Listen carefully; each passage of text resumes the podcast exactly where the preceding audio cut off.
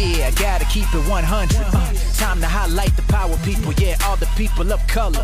Yeah, you know this is Brown and Money. Uh-huh. Brown and Money. Brown and Money. This is Brown and Money. Brown and Money. Brown and Money. Yeah. Yeah, tune in, this is major. You know we gotta show love to the darker shaded movers and shakers. For real, this is Brown and Money. Brown and Money. Brown and Money. This is Brown and Money. Brown and Money. Brown and Money. Yeah. Hello, guys, and welcome to Brown and Money, a podcast where we talk about entrepreneurs of color from our past so they can help us with our future. I am your host, Tiffy T, the resale queen, or Tiffany Tracy. Uh, I am so, so happy with the reception that we have been getting. Uh, I really appreciate all of the emails, uh, some places where you're able to put comments. I really appreciate those. Thank you for visiting my website and uh, using the contact form to talk to me about uh, different people that you want to learn about. Uh, I so appreciate that, and I will be happy, happy, happy to uh, work on those things for you guys. So, we're going to get into today's show. So today's show, we are going to talk about Thomas L. Jennings. So, who is Thomas L. Jennings? Well, if you go to look him up online, the first thing you're going to see is that he was the first African American to receive a patent. So, in this episode, we're going to discuss some of his early life. We're going to talk about how he got his start in his industry, uh, some of the challenges that uh, he was met with because, you know, he was black. So he had some challenges. And because they couldn't always let a black man run a business and have a patent, they wasn't trying to have all of that. But he he did his thing. And then we're going to talk about some notable things uh, about him and his family. And then at the end, you're going to get my commentary, like you do all the time. So, today's intimate portrait is on Thomas L. Jennings. Thomas L. Jennings was born in 1791 in New York. He was actually born a free man, which is part of the reason why people were mad about his patent. But because he was a free man, that made this very important. So, in my researches, uh, I found one date of birth, and it said January 1st. I felt that was kind of suspect because I don't know if someone just threw that on there or if they had real proof that that was his actual date of birth. But we know enough to know that he was born in 1791. I did not get to find out information about his parents. Uh, that information, uh, it's a that's that's a lot more digging that uh, Tiffany would have to do if I if anyone does know any information would like to be uh, and would like to be interviewed, please contact me. Because I this man's story really fascinates me. So, as I said, he was born in 1791 in New York City. He became a free man. And well, actually, he was born a free man. Excuse me, not became. He was already born that way. so, the information that we have about him when it comes to his early life is that he had many different jobs, many different odd jobs. Uh, the job that got him to where he was, to where he could get the patent, is that he became an apprentice uh, for a major, major tailor. And he got so good that he became a tailor, a tailor, and he opened up his own store. And it was a clothing store in New York City, uh, which would now be modern day Manhattan. So he had a clothing store that people came to far and wide. He was very well known for his tailoring. That's the skill that he had. He was known for that. uh, the the patent didn't come about until until later. So he was known for this. So he did marry. He married a woman by the name of Elizabeth, uh, who, from what I understand, was born a slave but somehow became free. I don't know how. Uh, he had three children one named Elizabeth, one named James, and another one named Matilda. And we are going to talk a little bit about some of his children because their lives are interesting as well. So, as I said, in his early life, he worked odd jobs and then he became an apprentice he became an apprentice to a tailor and then he was able to go out on his own. So what got that's what got his start into the industry uh, was he was a very sought after, after tailor. So what got him to the patent? He has the patent for something called dry sourcing or scorching I think it's sourcing, um, which is what's known today as modern day dry cleaning. Ha! You didn't know that it was a black man that that made that happen. It makes sense. They had us washing all the clothes anyway. It made sense. But anyway, I digress. Uh, and if before you start saying it's some French person, no, no, no, no, no, no. It was a black man. Okay. So the reason why this patent even came came about is because uh, Thomas's customers kept coming to him because they were having problems with trying to clean some of their garments that he's made for them and he must have used like a lot of he used a lot of different fabrics uh, i believe one of the most used fabrics back then was wool uh, makes sense you know, cotton, uh, you know, cotton using uh, also off of sheep.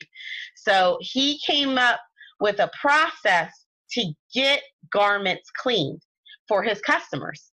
Uh, from what I from what I've read, he didn't like the fact that his customers um, couldn't wear his designs anymore, which makes sense. You know, one might think, uh, well, if they can't wear the designs, then they'll buy another one. All right, y'all have to look at what, time this was. I mean, it's not like how it is today where you open up your closet and you got 50 million outfits that you've only worn two to three times. This is a different time. Um, you may only have, honestly, a regular person, regular everyday working person may only have a couple different outfits and they may have that one nice outfit uh, to go to church or to go to an event. Um, you didn't often, that wasn't a thing. It wasn't a thing to just go out and purchase clothes every day. That they didn't, it wasn't, it was accessible to most, but I mean, a lot of people back then honestly were making their own clothes. So it wasn't like, you know, you just go on Fashion Nova and see what's hot right now. No, you went to a tailor that made your clothes. Uh, and that's that's that's how it was done. Or or if you had a person in your family that knew how to sew, you know, sew and make clothes, that's who did that. Um, so people came from far and wide for him. He was very talented very talented. Uh, you can looking up, looking him up. People really sung his praises of how well of a tailor he was. So he obviously learned his craft. See, see, there we go. So, what happened and how did he do this with the patent? So, he received his patent on March 3rd, 1821. The number of his patent is 3306X. I want you to remember that. That X is very important, and we're going to get to why that's important, okay? But remember that. So he received his patent March 3rd, 1821. Now, if some of you are doing some research, you're going to go, wait a minute, sister he couldn't have got a patent. He was a black man. That that wasn't going to happen. And you're right. You're right. Uh, if you were a slave and you was owned by your you know owned by your master, your master would apply for the patent because the thought process was the master owned you, so they owned your patent. I'd make the rules. I'm just telling y'all what happened. Okay. So, but because Thomas L. Jennings was born a free man, that meant he was a citizen. So he was able to apply for a patent. So that gave him the rights that he was able to use his invention and profit from it. And one of the many, many things that he did, uh, he became quite wealthy. Uh, because a lot of his family was still part of the slave trade. He paid for countless numbers of mem- excuse me, for countless members of his family to be taken out of slavery. That wasn't cheap. So that means that there had to be a transaction with their master to pay for his family to get out of out of bondage. Let's think about that. Oh, we, we, we're going to talk about that for a second. Imagine having an uncle or auntie or cousins, and in order to get them free, you got to go to the person that owns them and say, I want to buy their freedom.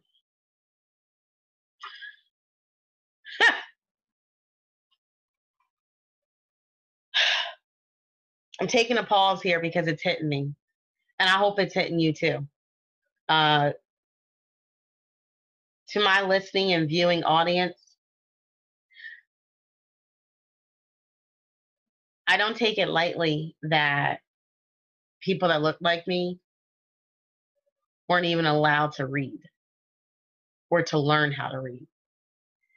But, but the fact that this man, he got, he made it. He was born free. He could have said, you know what? I don't care about my family. Uh, I was born in New York. Uh, my mother or my parents or someone was already free. Well, I was in New York, so uh, things were a little bit different there. Um, slavery, that was the whole time, bef- you know, before the whole Civil War and everything. Um, he was born free. He kind of could have said, "That's I was born in New York. My people are free. I'm good." But he didn't do that. He he did not do that at all. I love that. I love that. So when um, when he got his patent, there was actually uh, something in the paper that that publicized his patent. Now, if you happen to be watching me, I'm going to put it up on the screen so you can see the newspaper article uh, of his patent. If you are listening, uh, just feel free to uh, come and watch the video, and you'll be able to see the newspaper clipping of his patent.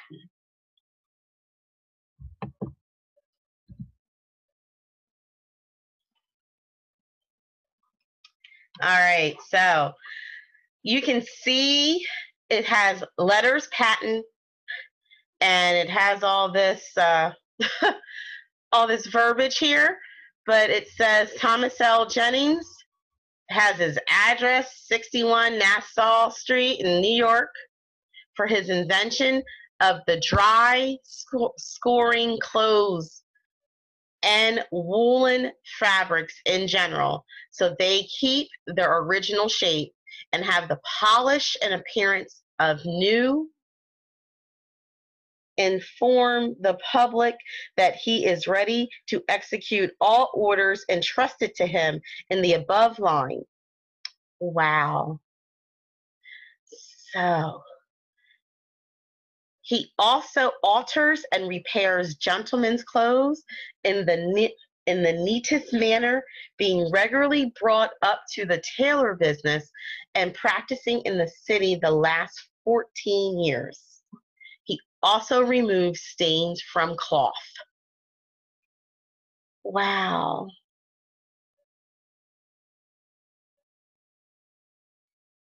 Wow. This is history right here. This was in the New York Gazette, March 13th, 1821. So, everything wasn't all roses for Mr. Jen for Thomas Jennings. Believe it or not, someone tried to come for him. Mr. Jennings, he was not to be played with. Let me tell you why. There was a rival ta- tailor that uh, started to use his invention. And uh, Mr. Jennings sued him in the city's Marine Court and he won $50. now, you may say, uh, $50, that's all he won. Think about how much, how far that goes in this, and during that time period, okay? the reason why is because he was able to provide his signed copy of his letters of patent.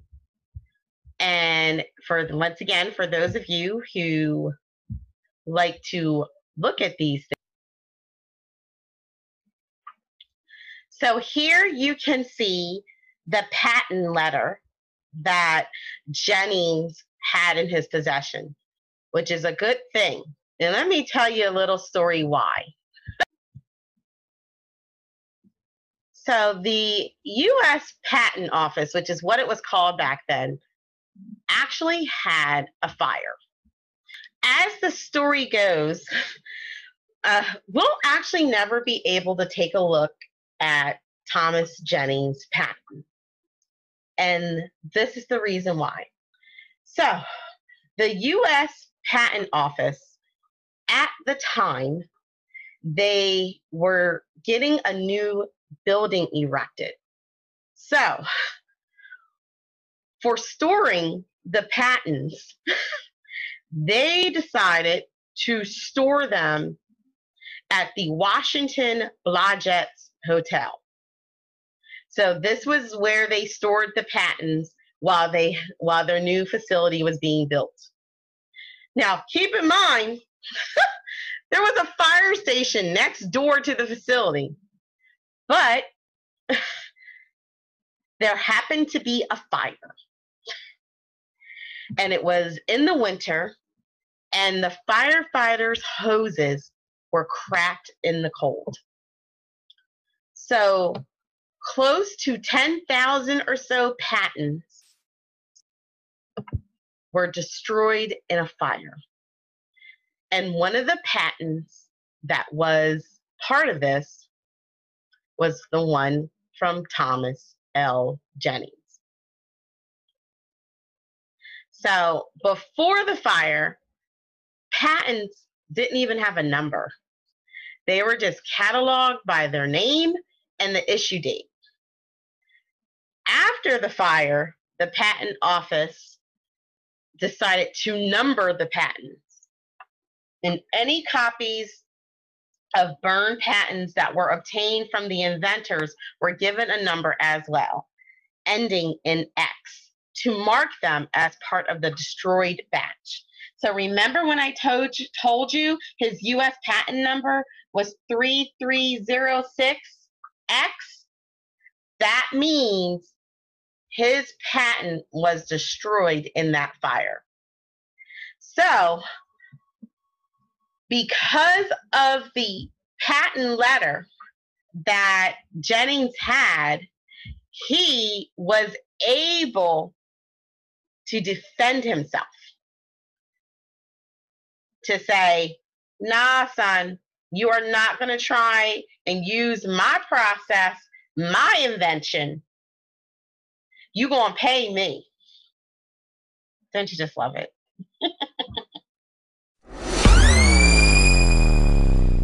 to some notable things about Thomas L. Jennings and his family.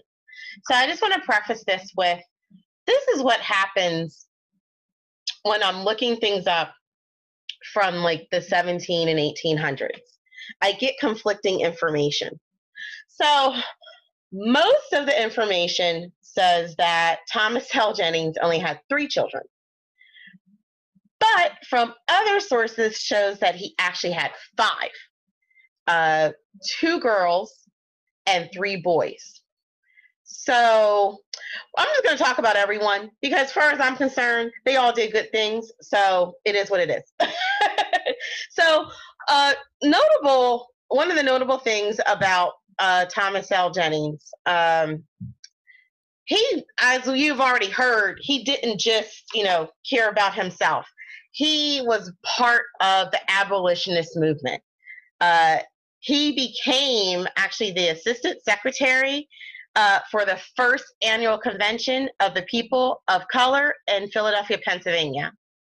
Um, that was a group that was established, and he became the assistant secretary. He also was um, instrumental in helping to form other organizations. Uh, so obviously, he didn't do it all by himself, but he was also part of part part with other business leaders instrumental uh, in establishing Freedom's Journal, and that was the nation's first African American newspaper. Jennings died in 1856. And that was when he was at the age of 68. Really lived a long life. That that was a life. I feel that's long for a life expectancy back then.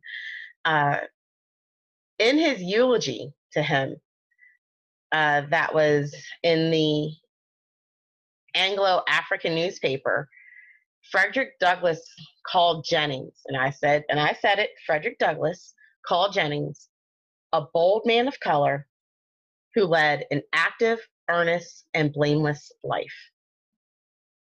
Those are the circles that he ran with.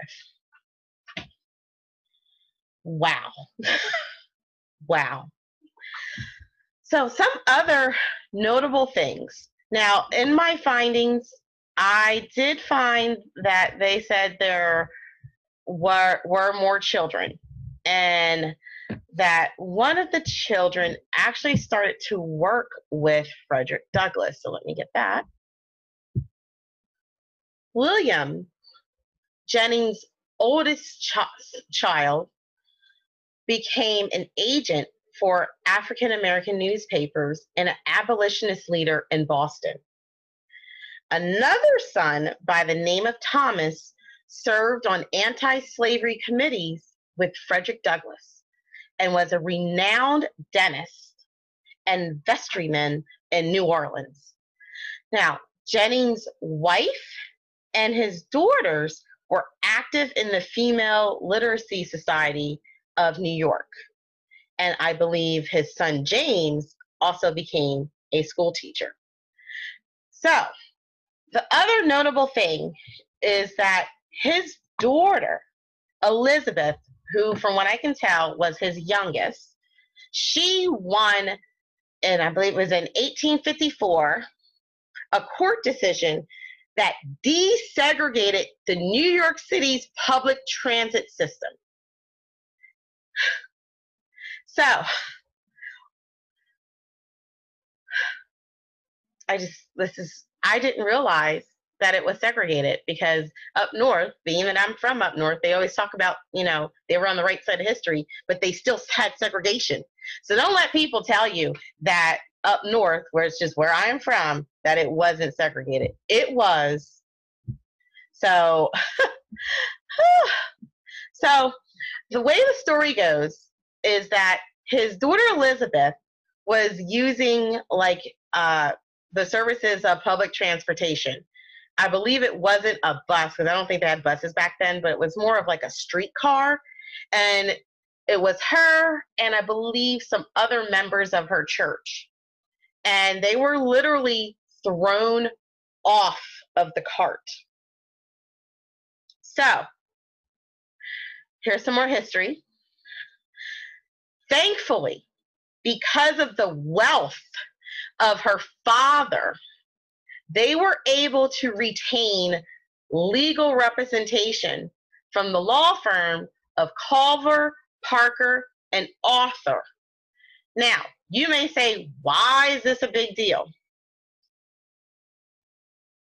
Arthur was a young attorney by the name of Chester Arthur. If that name sounds familiar, it should, because he would later become the 21st president of the United States. So Elizabeth Jennings ultimately won her case in front of the Brooklyn Circuit Court in 1855.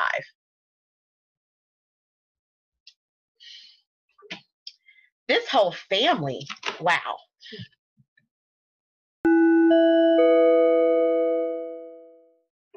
And now it's time for my commentary.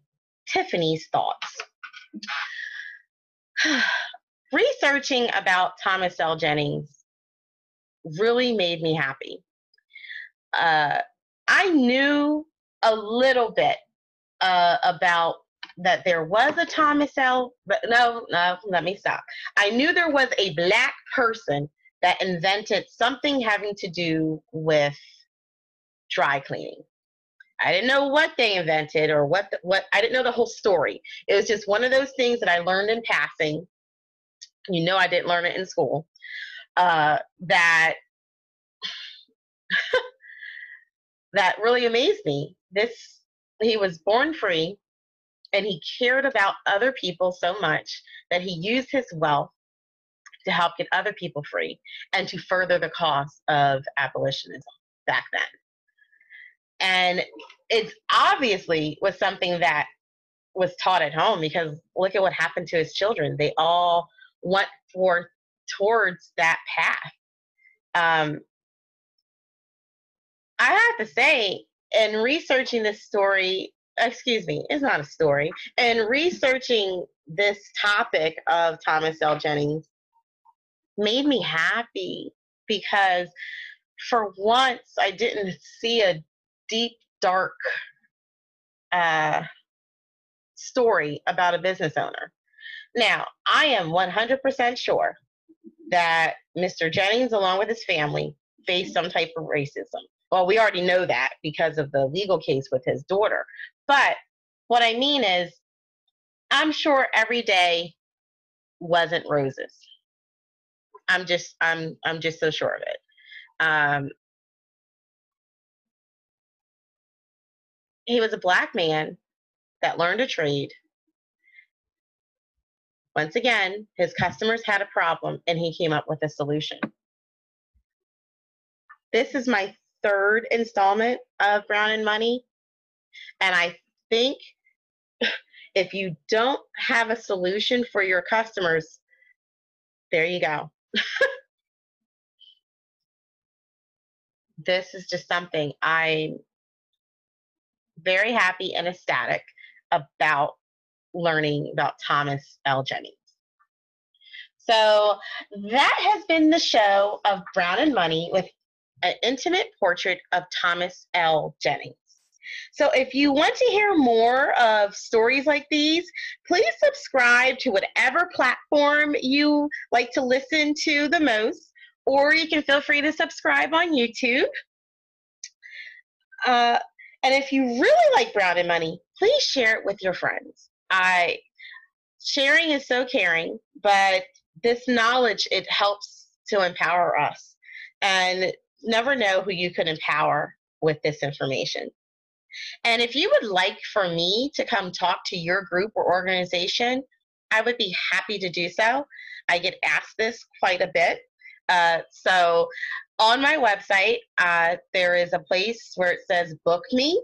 Uh, website is Brown and Money dot com just like um, just just like the show uh, you can put in a booking request and we will get back to you and and we'll be happy to come out to your event or to your group or your function uh, I'm very, very happy with the reception that we've been been receiving. So I just want to thank you for watching and thank you for listening.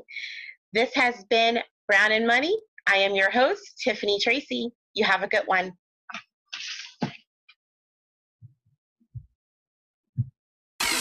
Yeah, gotta keep it 100. Uh, time to highlight the power people. Yeah, all the people of color. Yeah, you know this is Brown and Money. Uh-huh. Brown and Money. Brown and Money. This is Brown and Money. Brown and Money. Brown and Money. Yeah. Yeah, tune in, this is major. You know we gotta show love to the darker shaded movers and shakers. For real, this is Brown and Money. Brown and Money. Brown and Money. This is Brown and Money. Brown and Money. Brown and Money. Yeah.